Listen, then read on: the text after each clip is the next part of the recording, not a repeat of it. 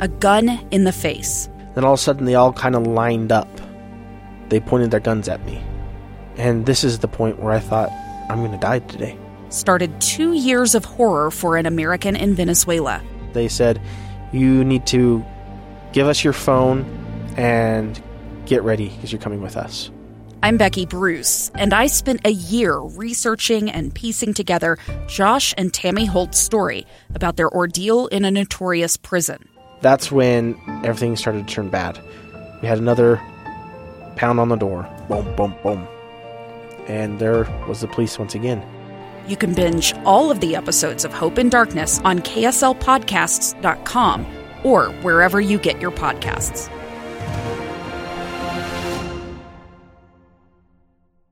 Inside Sources.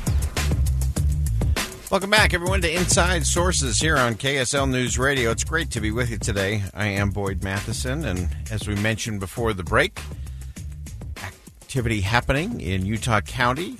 The Utah Valley Chamber of Commerce has a new executive chair, and he is joining us on the line. You may recognize his voice as familiar. Former Governor uh, Gary Herbert from the great state of Utah is taking over as the new executive chair of Utah Valley Chamber of Commerce. Uh, Gov, thanks for joining us.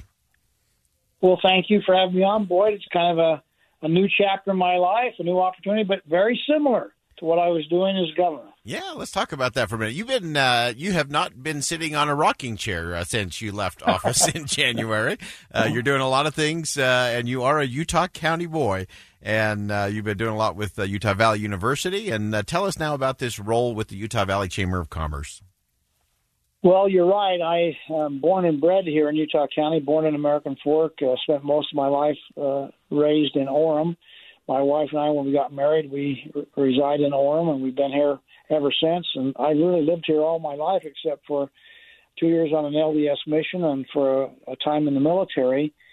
Um, so it really is my home valley and my home county, my hometown. So my dad was very involved with the Chamber of Commerce. Uh, some people don't know this, but he was the president of the Orem Chamber of Commerce and helped combine the Orem and Provo chambers to to one, which is the forerunner to what is now the Utah Valley Chamber of Commerce. So I probably have this idea of business and association and working together for good economics uh, in my DNA from my dad. Mm. And so I'm looking forward to the opportunity here in Utah uh, Valley to make sure we have a good strategic plan going forward. Because, as you know, Boyd, this is probably the fastest growing place and part of our state. It's just a phenomenal growth down here. Yeah, it's fascinating. In fact, we were just uh, looking to Kem C. Gardner Policy Institute, the University of Utah, uh, talked about a lot of those uh, projections in terms of Utah's population. Uh, could go as high as uh, 5.8, 6 million people uh, in the next uh, 30 years or so. And uh, Utah County, of course, is uh, predicted to take a, a good chunk of that growth. Uh, and so, talk to us about, about this uh, strategic uh, approach in terms of the economy and, and opportunity there in, in Utah Valley. Well, I, I think growth is one of the challenges that we face uh, throughout the state, frankly, and certainly in some of the high growth areas, it's a big issue. Utah County being one of them.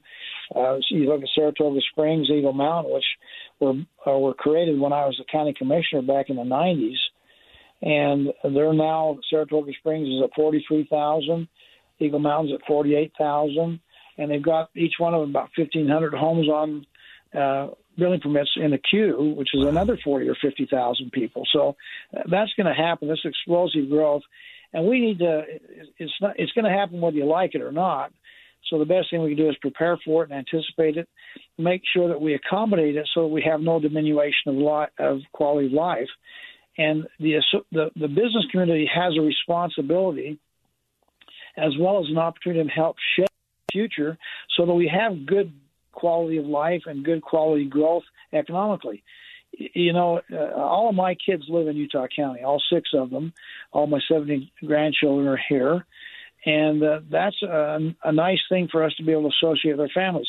Good quality of life does not include having to export your children. If they choose to go, that's great, but not, they shouldn't have to go there because they can't find work. And some of our rural parts of Utah have that very scenario.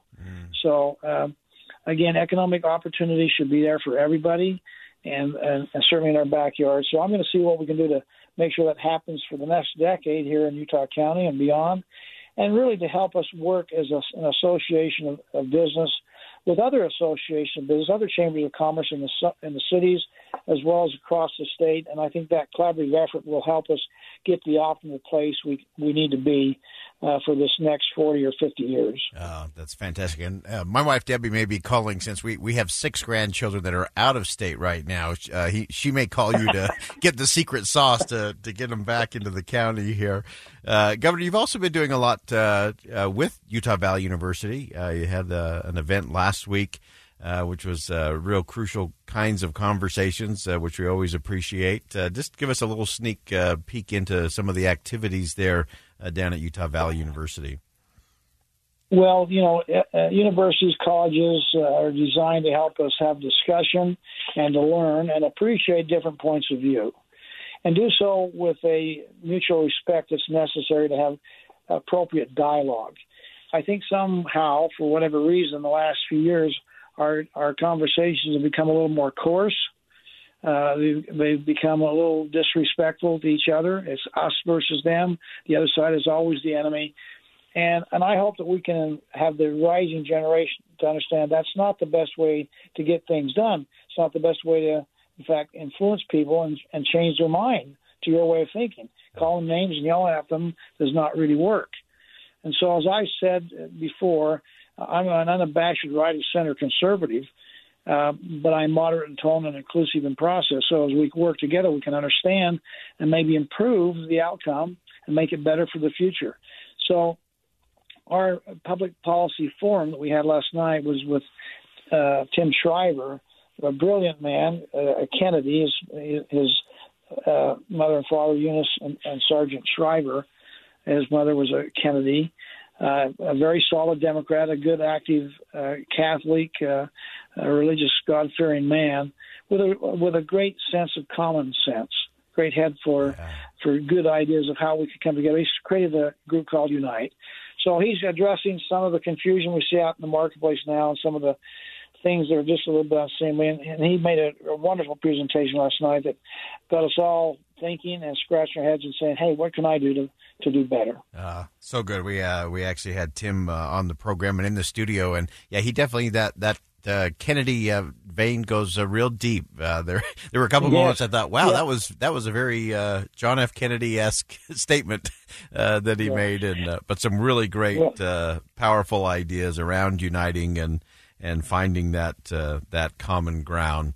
Uh, well, there's uh, lots of great things ahead, and uh, the former Utah Governor Gary Herbert uh, he will be back with us uh, again. He the announcement today: Utah Valley Chamber of Commerce uh, named Gary Herbert as the new executive chair. keep everything rolling in the business community and economic opportunity in Utah County as it continues to, to grow and thrive. Uh, Governor, thanks. You'll always be Gov to me. Uh, thanks for well, joining thank us Thank you. today. And again, we all have opportunities to contribute, and I, I'm happy to stay involved and certainly wish to stay well. And again, I know it's National Prayer Day, and we pray for the well-being of all of us here in this country and in, this, uh, in our state. And so uh, I believe in the efficacy of prayer. So I hope everybody spends a little extra time on their knees today. Oh, wonderful! And I appreciate you uh, raising that. We've had uh, uh, the imam uh, from the Muslim community joined us from Utah Islamic Center, Imam Shoaib, and of course, Reverend Moses. Uh, we had Elder uh, Schmitz yes. from the church. And uh, coming up next,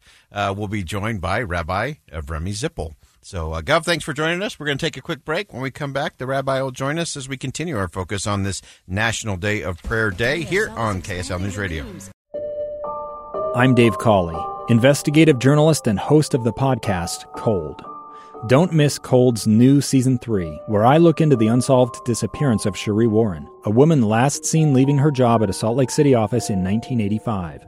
Police cast suspicion on Sheree's estranged husband and boyfriend, but never made any arrests or recovered Sheree's remains. Find Cold Season 3, The Search for Sheree anywhere you get your podcasts.